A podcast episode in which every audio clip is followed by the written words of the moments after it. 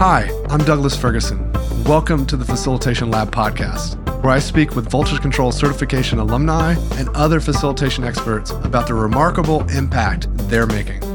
We embrace a method agnostic approach so you can enjoy a wide range of topics and perspectives as we examine all the nuances of enabling meaningful group experiences. This series is dedicated to helping you navigate the realities of facilitating collaboration, ensuring every session you lead becomes truly transformative. Thanks so much for listening. If you'd like to join us for a live session sometime, you can join our Facilitation Lab community. It's an ideal space to apply what you learn in the podcast in real time with peers. Sign up today at voltagecontrol.com slash facilitation dash lab. And if you'd like to learn more about our 12 week facilitation certification program, you can read about it at voltagecontrol.com. Today, I'm with Phil Canning of Ally Financial, where he leads the company's human centered design studio and facilitation practice, TM Studio. Welcome to the show, Phil. Hi, Douglas. Thanks for having me. It's great to be here. I always love talking to alumni and hearing the amazing stories and great work that they're doing post certification. Awesome. Yeah, happy to chat. So let's roll the tape all the way back to before certification and okay. when facilitation started to even kind of come into your uh, purview into into your context of work. And I believe there was uh, it came through by way of design thinking. Mm-hmm. Uh, your, your manager had attended a conference, and you started to get curious. And so let's go back to that moment. Yeah. Like, what was it like there at Ally, and and how are things changing?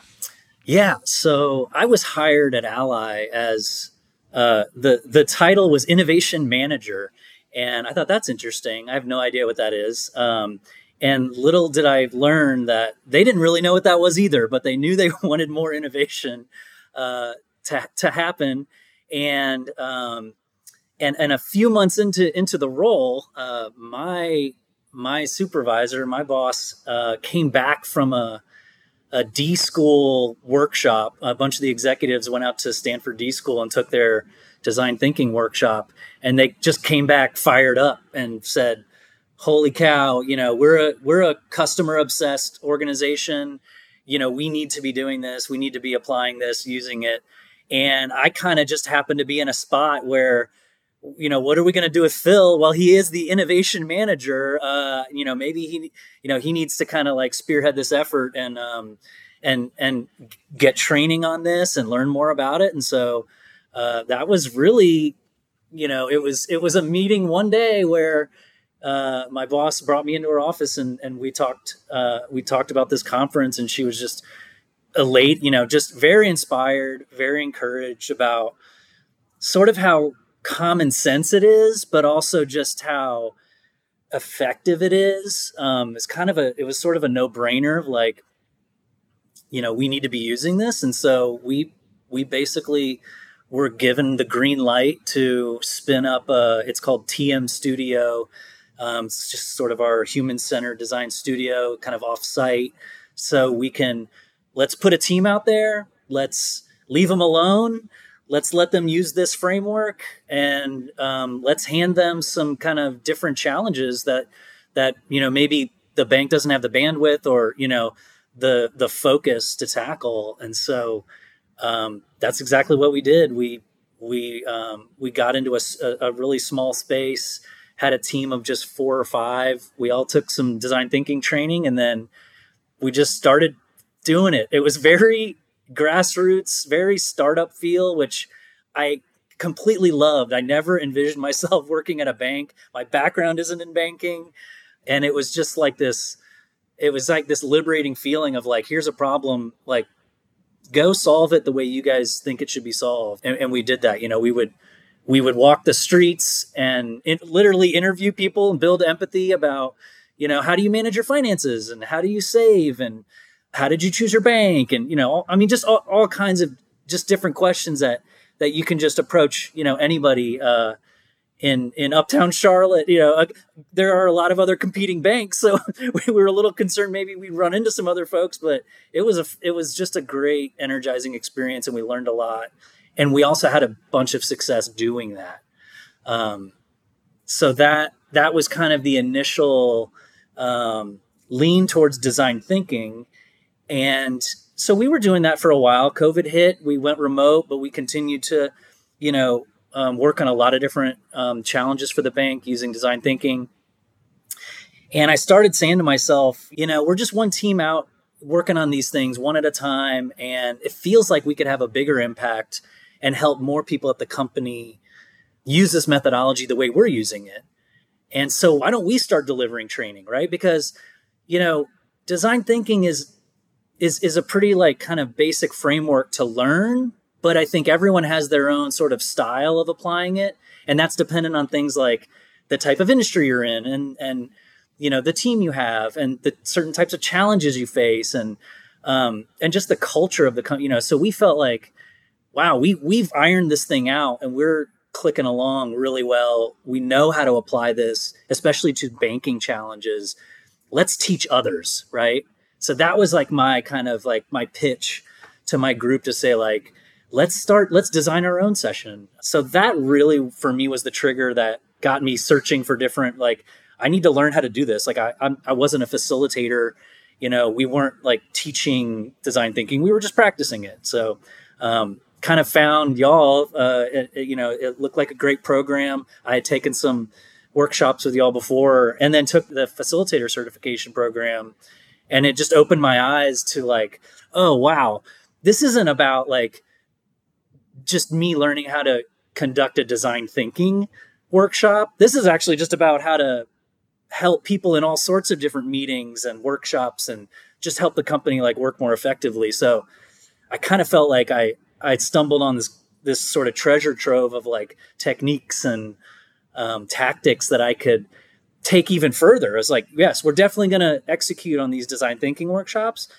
But I started thinking, wow, I could, we could maybe do other things here, right? We could, we could just help people with their strategy sessions, right? With when they're thinking about the next three years, and we can help teams just make faster, more collaborative decisions, right? Like, I mean, just simple things like hey, instead of us just like arguing or throwing our opinions around in the room, like let's all grab the sticky notes and like for five minutes, let's get our own ideas down. Then we're gonna post them up and have discussion and start group like just some really like basic techniques that I learned that have so much applicability to more running better meetings at Ally and and just teams walking away. It's it's kind of funny. Sometimes I feel like it's not that impressive or like you know earth shattering like these you know these techniques but you'd be surprised how many people are walking away from meetings being like oh my god that was like so much better than anything we could have done.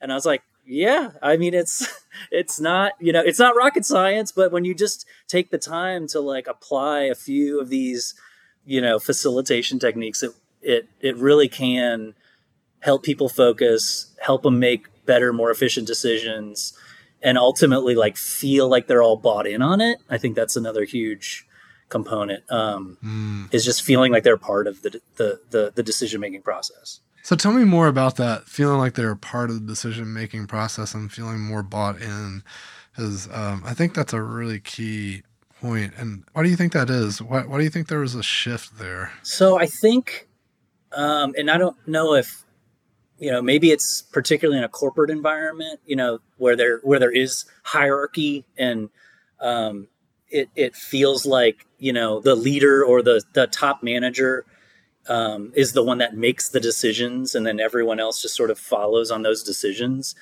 But that's actually not the the best way to kind of keep people like the people that are actually doing that work and executing on that objective or that strategy you know, they're going to be way more bought in if they feel like they were actually the ones to craft that strategy or come up with those solutions. You know, it's, I mean, it's basic stuff, you know, it, and just people just don't think about it enough because they're just trying to get things done, right? It's like, well, we just have to do this. And so you do this, you do this, and this is how we're going to do it. And it's like they walk away feeling not very motivated. Like they feel clear on what they're supposed to do, but not super motivated. And so I think that's where facilitation has played a pretty key role in me helping just um, actually leaders at the company they want their employees to craft the strategy and to come up with the solutions because they know the work way better than those leaders. Do you know what I'm saying? So I think that's why that feeling bought in is just a super critical piece to like executing on a strategy. Absolutely. I mean, people had to feel like they were included in the process. Yeah.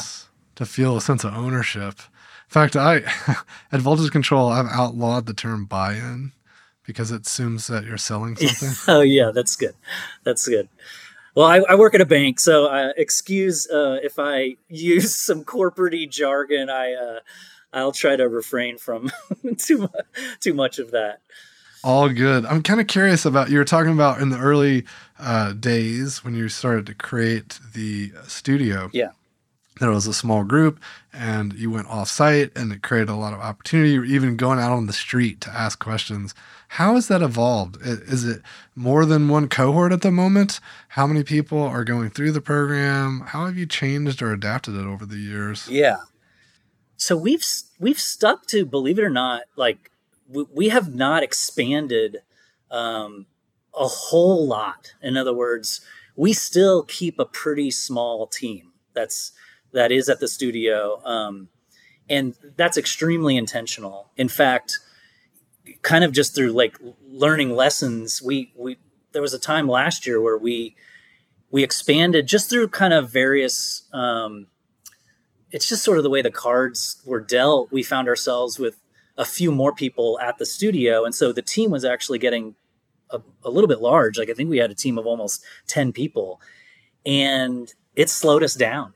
You know, so this is not one of these things where like let's can we add more manpower to move faster and all that it's like actually no the key is to keep it pretty small so that decisions can be made efficiently and quickly and you can keep that bias towards action that design thinking is all about.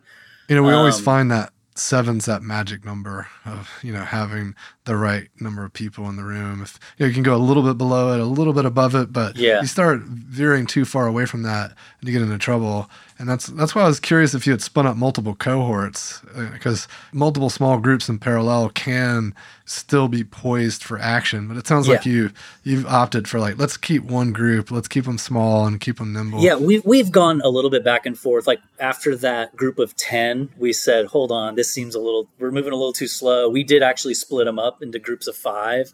So we've done that a little bit where we've had a, no more than two cohorts now. Um, but you know, it's just that's kind of our sweet spot right now. And then from that, I have kind of spun off what we're just sort of calling our facilitation practice, right? And so that's I made a couple hires to find people that particularly wanted to facilitate with me, right? And so um, so there's sort of this training and education arm of the studio, and so we we're the ones that are kind of going out and and talking to other groups at Ally and um, kind of recruiting them to to learn about design thinking and you know hosting those one or two day workshops. We have a kind of a variety. I have a condensed three hour workshop that i can get more folks to sign up for and uh and, a, and then a longer form sort of soup to nuts you know where we're literally cutting up cardboard boxes and building prototypes and you know um, the you know the whole nine yards of design thinking. So we offer kind of a variety, but that's in addition to we keep the team undistracted and heads down working on one challenge at a time still that's kind of our secret recipe and it it seems to work pretty well and so the facilitation practice is more about helping the broader organization understand these ways of working and that the learning piece that you were talking about yeah, it's really twofold. So um, there's the learning piece where that's specifically about it's more of a teaching r- workshop, like to learn human centered design. Um, and then the other piece of facilitation is just ad hoc. Hey, you know, there's a leader here that, you know, wants to have a big come together meeting with all of you know this the senior leaders in his or her organization and they want to work on breaking down silos or something like that you know it's just and those are sort of kind of the real where i get to i get to really like stretch myself as a facilitator and and design it from scratch and say, all right, what are your objectives? Like, what do you want to get out of this? Like, who's going to be in the room? Like, you know, when can I get in there ahead of time to make sure everything, you know, that's, that's really, those are kind of the fun ones where if I hadn't gone through kind of that facilitation certification program, I, I probably wouldn't have had kind of the confidence or just the like, you know, the knowledge to say, well, let's just try this, you know, because I feel like I can apply mm. some of these techniques and um, between liberating structures and game storming is like another one of my huge like, you know, stringing together some different activities um, and just and just seeing how to design these sessions is like kind of a really fun part of my job that um, that that it's a little bit different than just the design thinking part, right? So that's that's kind of the neat like oh I and we can also do this, you know. yeah, that's cool. I was wondering if the facilitation had started to show up in places other than the studio and it sounds like it has because earlier yeah. you were talking about people noticing the power of making decisions in this way and then it, and it sounds like there's some interest how do folks in the organization find you and request these facilitation services? Is it word of mouth? Is there some way they can kind of sign up for you to come help them, or how does that work? It's still pretty ad hoc right now. You know, we're a small but mighty team, and so we are getting into kind of our official like learning and development system. You know, uh, so that my hope is ultimately we can generate enough demand where we can say like, hey, we're going to hold this workshop once a month. You know what I mean? Like start generating wait lists for it and all that.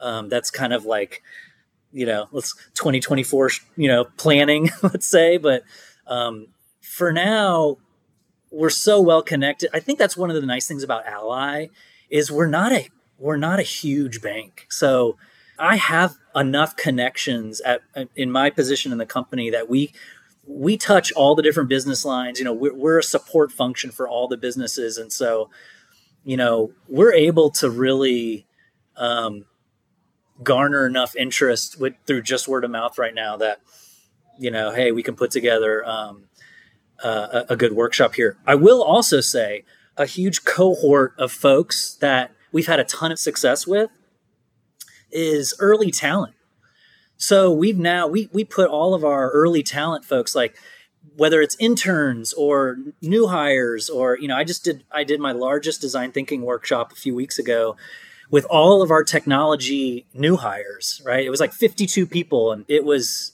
uh, I mean, that was.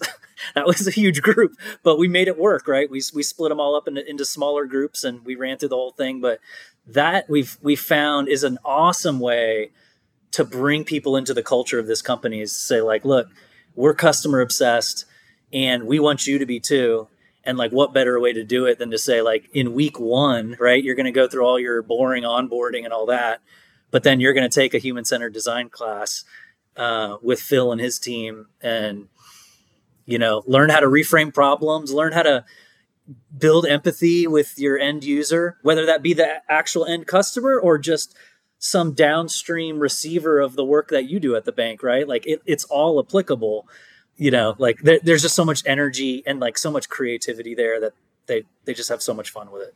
Yeah i feel like the curiosity is endless because everything they're in a total learning space right? Because everything around is new and novel and so you can't help but be in a learning space right yeah. or else you bit a function right yeah, yeah. like even no, you don't even know where the bathrooms are so literally yeah. everything's a discovery yeah they're not jaded either, right? They're not, they haven't been, you know, like in their job just beaten down for years and years. And oh, what's this? The next, you know, uh, process improvement, you know, de jour. It's like there's some people that you know that it takes a little more convincing, but um, the the early talent coming into the bank are their guns blazing and like ready to do it and ready to apply it to their jobs. Amazing. That reminds me of our pre-show chat and how we were talking about the workshop design canvas and uh, you had taken the workshop design course as one of your electives during the certification. Mm-hmm. And I'm curious how much uh, that influenced your development of this learning curriculum and how and how you're even approaching these workshops that you're building that are custom. Yeah, I mean it it definitely um, has helped me quite a bit I would say even um, you know I think I think once you I think it really helped me initially when I was really green and not like still kind of figuring out like, all right, I don't know how to design a workshop, and then like having some kind of a tool or that you can kind of work through um, was super helpful. I think the main thing I took away from that was I believe it's sort of like you start at the end, right? Like it's always in all of our calls when we talk to someone about you know doing a session with them um, and when we were thinking about designing these workshops, like, what do we want people to get out of it, right? Like, what's the objective, right? Start there, you know, like, let's not, because I, I can't tell you how many times I've been in, in that kind of initial call with someone where we start talking about, you know, maybe maybe a session is appropriate, but it's like, and they're like, yeah, so we have four hours on this day, and da da da. And I'm like, you know, time out. Like, you're already. Yeah, like, what's the icebreaker? Like, they're so focused like, on logistics yeah, and the are, programming. That's yeah. right. They're like, we have this day, and you only get two hours. And I'm like, okay, well, if you're only giving me two hours, like, we can only accomplish that, you know. So it has been interesting to kind of, you know, you apply that, like, start with the end. What's the objective? And let's work backwards, right? You know, so I'm a big fan of the learner aspect of it as well.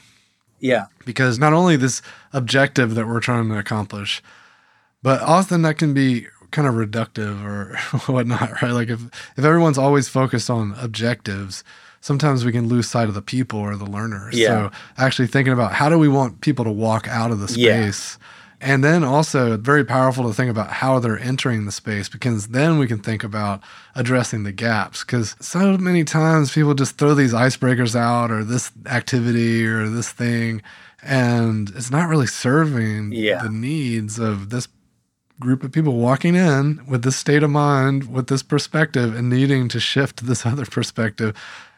Like if we don't focus on that gap and how we bridge that gap, we're wasting time and you know maybe like uh, sabotaging ourselves. Yeah. No, I hear you, and I think as I continue to to build workshops and and not just build workshops, I think it's about iterating on the workshops you have, right? Like especially with these design thinking workshops, they you know I generally know you know what I have to cover, but it's all of those like how do you bring people in, right? Like being super thoughtful about every activity or lack of activity if you want to like you know what i mean? Like let people think a little bit more freely and not feel like it is so rigid.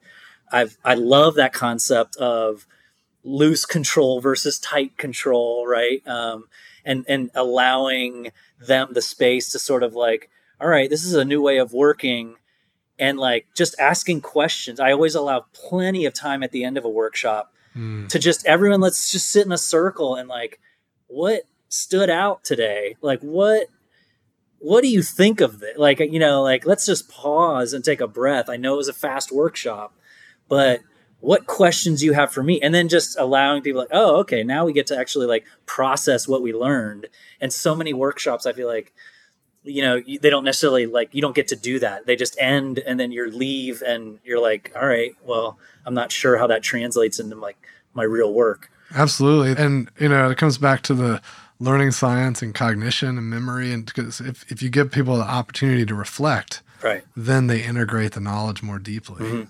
for sure. I'm working on a design thinking workshop that's just focused on the first two phases of design thinking empathy and define and there's a few reasons why I'm focusing on. I, I created a workshop that just covers those.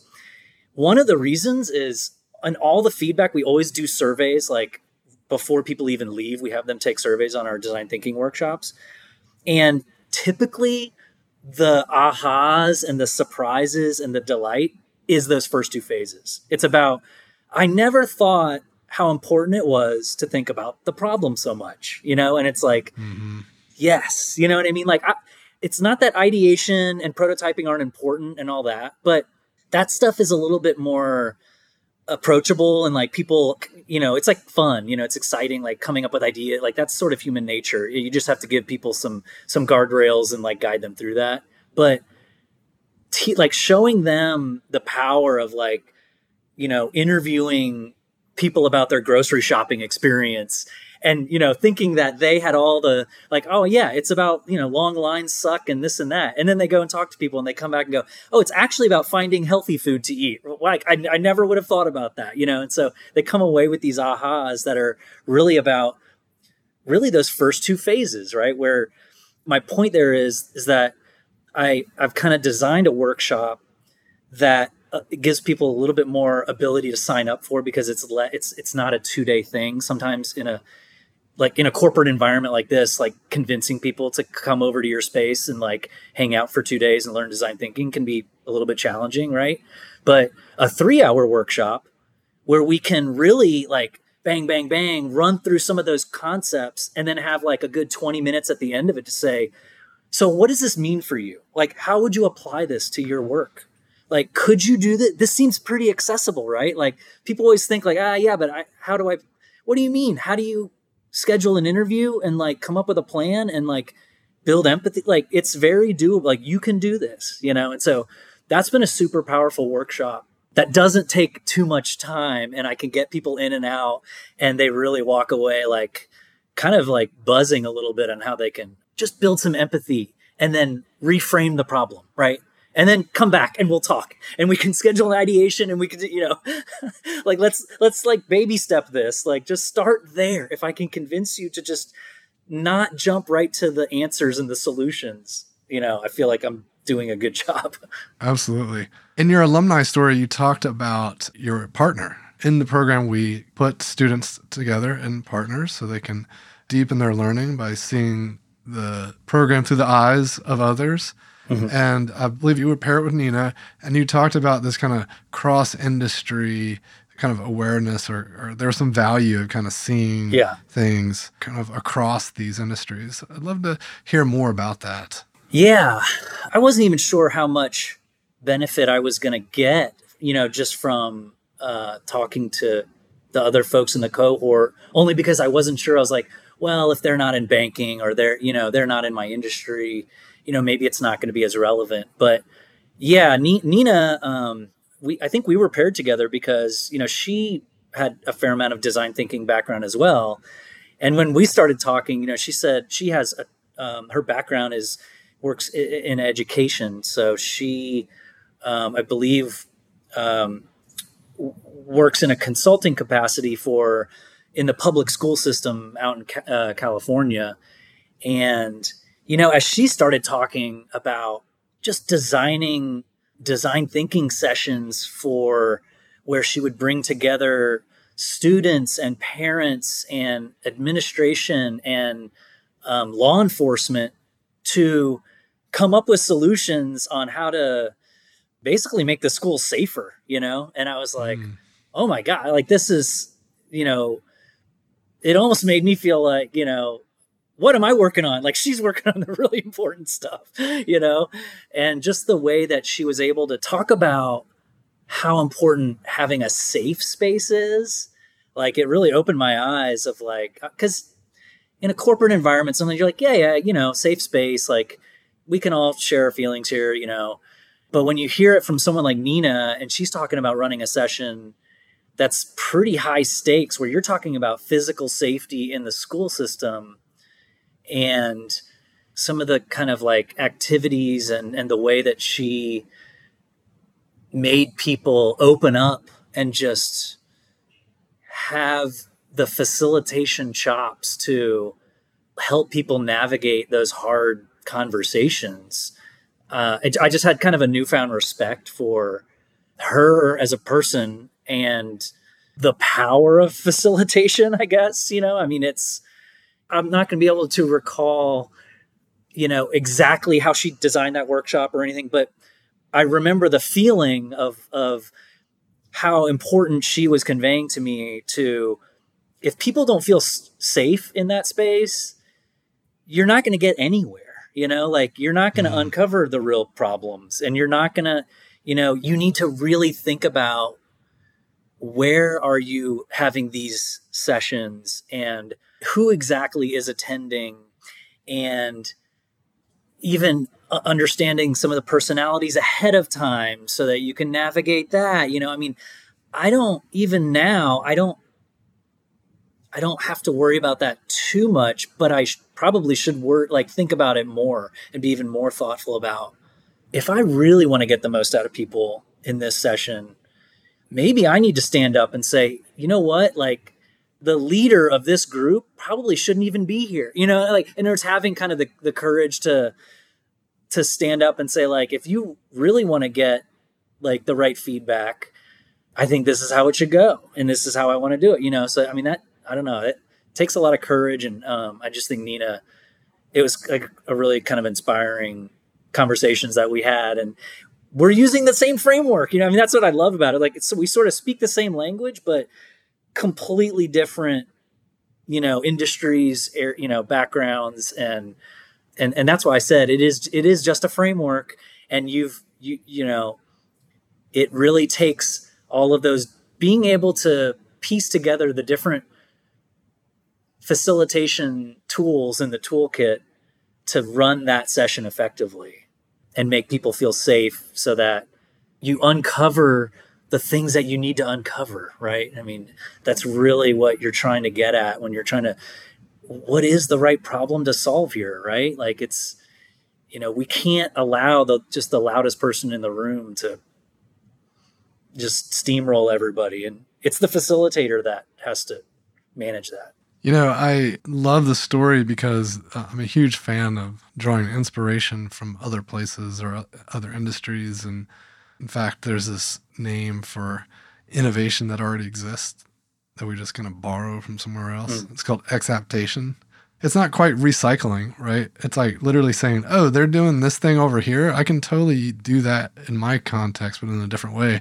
And to your point, you know, the stakes might not be as high in an organization, a corporate setting around safety and trust, but it's still so essential because it's yeah. human nature, right? And so, what are the things she's doing to make it work there that then we can be inspired by in our settings where it's not quite as demanding. I think that's really cool. Just one other thing that that makes me think of is I think what is sometimes a problem in, in a corporate environment is people don't want to be wrong, right? Like mm. there's a lot of pressure on having the right answer, right? And so, and that's, that can be toxic. Like that can be so so I, I see my role a lot of times it, when i talk about creating that safe space is just to let people like dumb ideas are great. Like you know sometimes you come up with a great idea because you started out with a really bad idea and you just flipped it to to, to the opposite right? So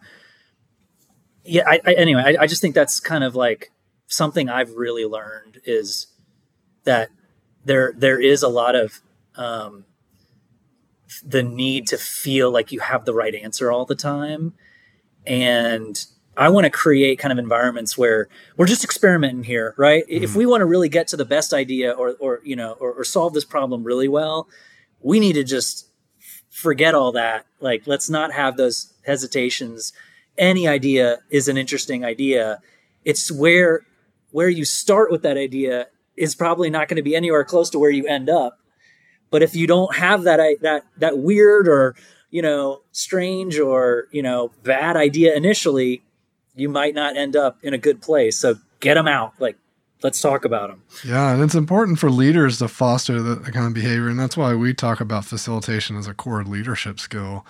And you know, when you have environments where it's not safe to fail or we always have to have the right answer, yeah. then it's not a psychologically safe environment and we're not going to have great outcomes, or certainly people aren't going to be doing their best work.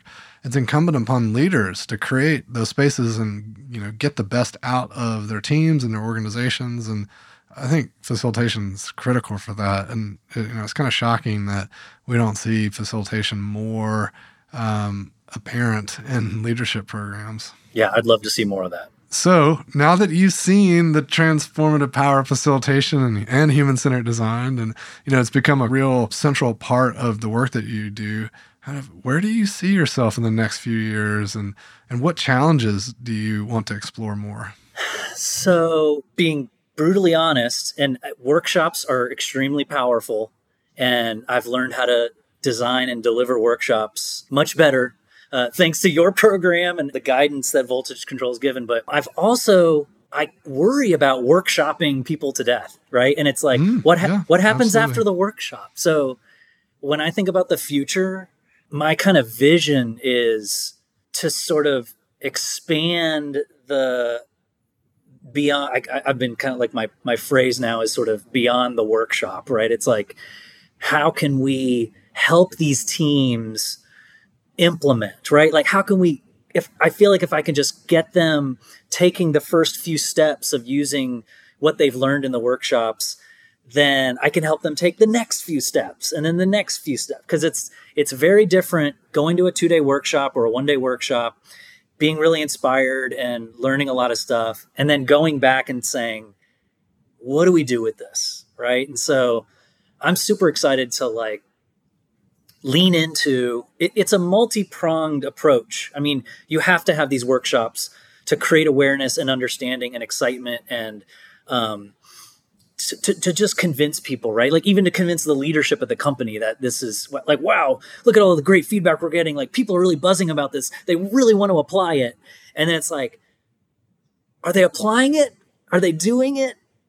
And some are trying, but they're stumbling. And so I think I, would really love to maybe evolve it to more, maybe more a consulting model where we are doing design thinking workshops and, and teaching kind of the framework, but then we're sort of coaching, guiding, working alongside teams to say like kind of be that that human centered kind of person in the room to be like why do we think that's the case you know like, like stopping progress for a minute and being like do we really understand that that's what the end user is struggling with here? And and you know so so often people just jump right to the answer and start building a new feature or a new product. So that's kind of like I think you can see my passion for that because I, I I've I do see the value in the workshops and I want to just extend it now to say how can I how can I help them take you know and apply this? Yeah it's just I really want teams to to to kind of walk the talk and and be able to kind of operate the way we're able to operate at the studio. You know, I love hearing this because it uh strikes me as something that um, it's, it's, you know it's part of a maturity curve because often when you know people find facilitation there's this uh, you know the maybe the embryonic state it's like they saw a method or a system like yeah. design thinking or, or maybe that they just saw liberating structures and and uh, it's like wow this is a really this is really amazing what it can create and you know the, the, risk there is that they go off and that's all they ever do is liberating structures or yeah. you know they're only doing design thinking and, or maybe even just two activities they saw and they just do that on on yeah. like a tape recorder and then then there's folks that start to uh, take a more method agnostic approach and start to mix and match and and design more um, you know nuanced and more diverse types of experiences and then there's this like next level, which you're describing, which is how do we transcend the workshop with our facilitation? Yeah. Because the, t- the, the tools, the techniques, the mindsets, how we're helping people come together and understand things in more micro moments. Like we don't have to have uh, three days. We can do this in a 30 minute meeting. We can sprinkle it in into like a 15 minute um, conversation because we've internalized it at such a deep level. Yeah, I I completely agree. Um, it, it's sort of like deconstructing some of the process there, right? Like design thinking is different than talking about the design thinking process, right? Like it's you know, and that's where once you really become kind of adept at that, you can just pull the tool the tool out of the toolbox, you know, at will and and do it. You don't necessarily have to say, hold on, we got to block out a week and do a design sprint and all that, you know. Um, so I, I completely agree. It's getting people to just think more in this way to say, hey, you know, maybe we should just have a quick meeting and time box it for 30 minutes and see what ideas we have, get some voting dots out, and like, you know what I mean? Like just some simple yeah. T- techniques like that. yeah, you're totally right. It's not like, I don't have to try to move mountains. I could just maybe help encourage people to just, well, just try this activity and see how what that gives, you know, and, and that's powerful too, yeah. you know. or even just thinking this way, or yeah. Have you stopped to rethink yeah. the problem? Just that question is facilitating, right? Yeah. It, it makes me think, you know, is Yoda using the force or is Yoda the force? exactly. Yeah. It's like how much have you internalized things to the point where you're just like you're a part of it. Yeah. I love it. That's deep. Awesome. Well,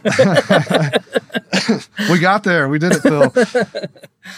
Awesome. Well, any last thoughts for our listeners before we wrap up today? Yeah.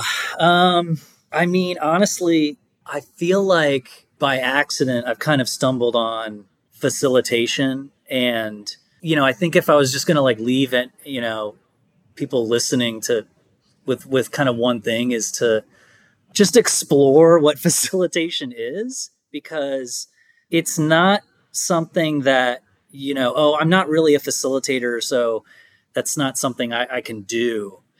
If you learn these techniques um, you can apply them. Like this it's kind of like that when i was talking about the design thinking framework it's you don't have to go to college to learn this. You can you can just it's just sort of like stopping for a minute to understand like man there's got to be a better way to like work like com, you know get this work done and to, to function as as a company or as a department or as a, as a team.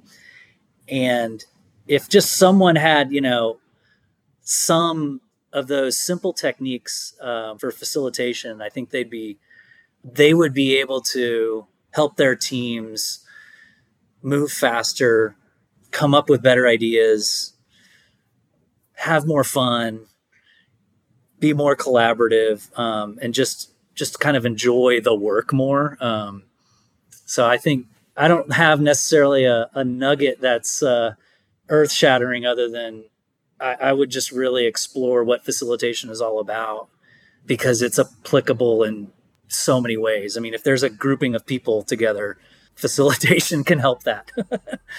Absolutely. Well, Phil, it's been a pleasure chatting today, and I want to thank you for joining me. Thanks, Douglas. I appreciate it. Thanks for joining me for another episode of the Facilitation Lab podcast.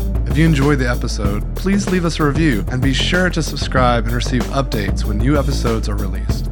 We love listener tales and invite you to share your facilitation stories. Send them to us on LinkedIn or via email. If you want to know more, head over to our blog, where I post weekly articles and resources about facilitation, team dynamics, and collaboration. VoltageControl.com.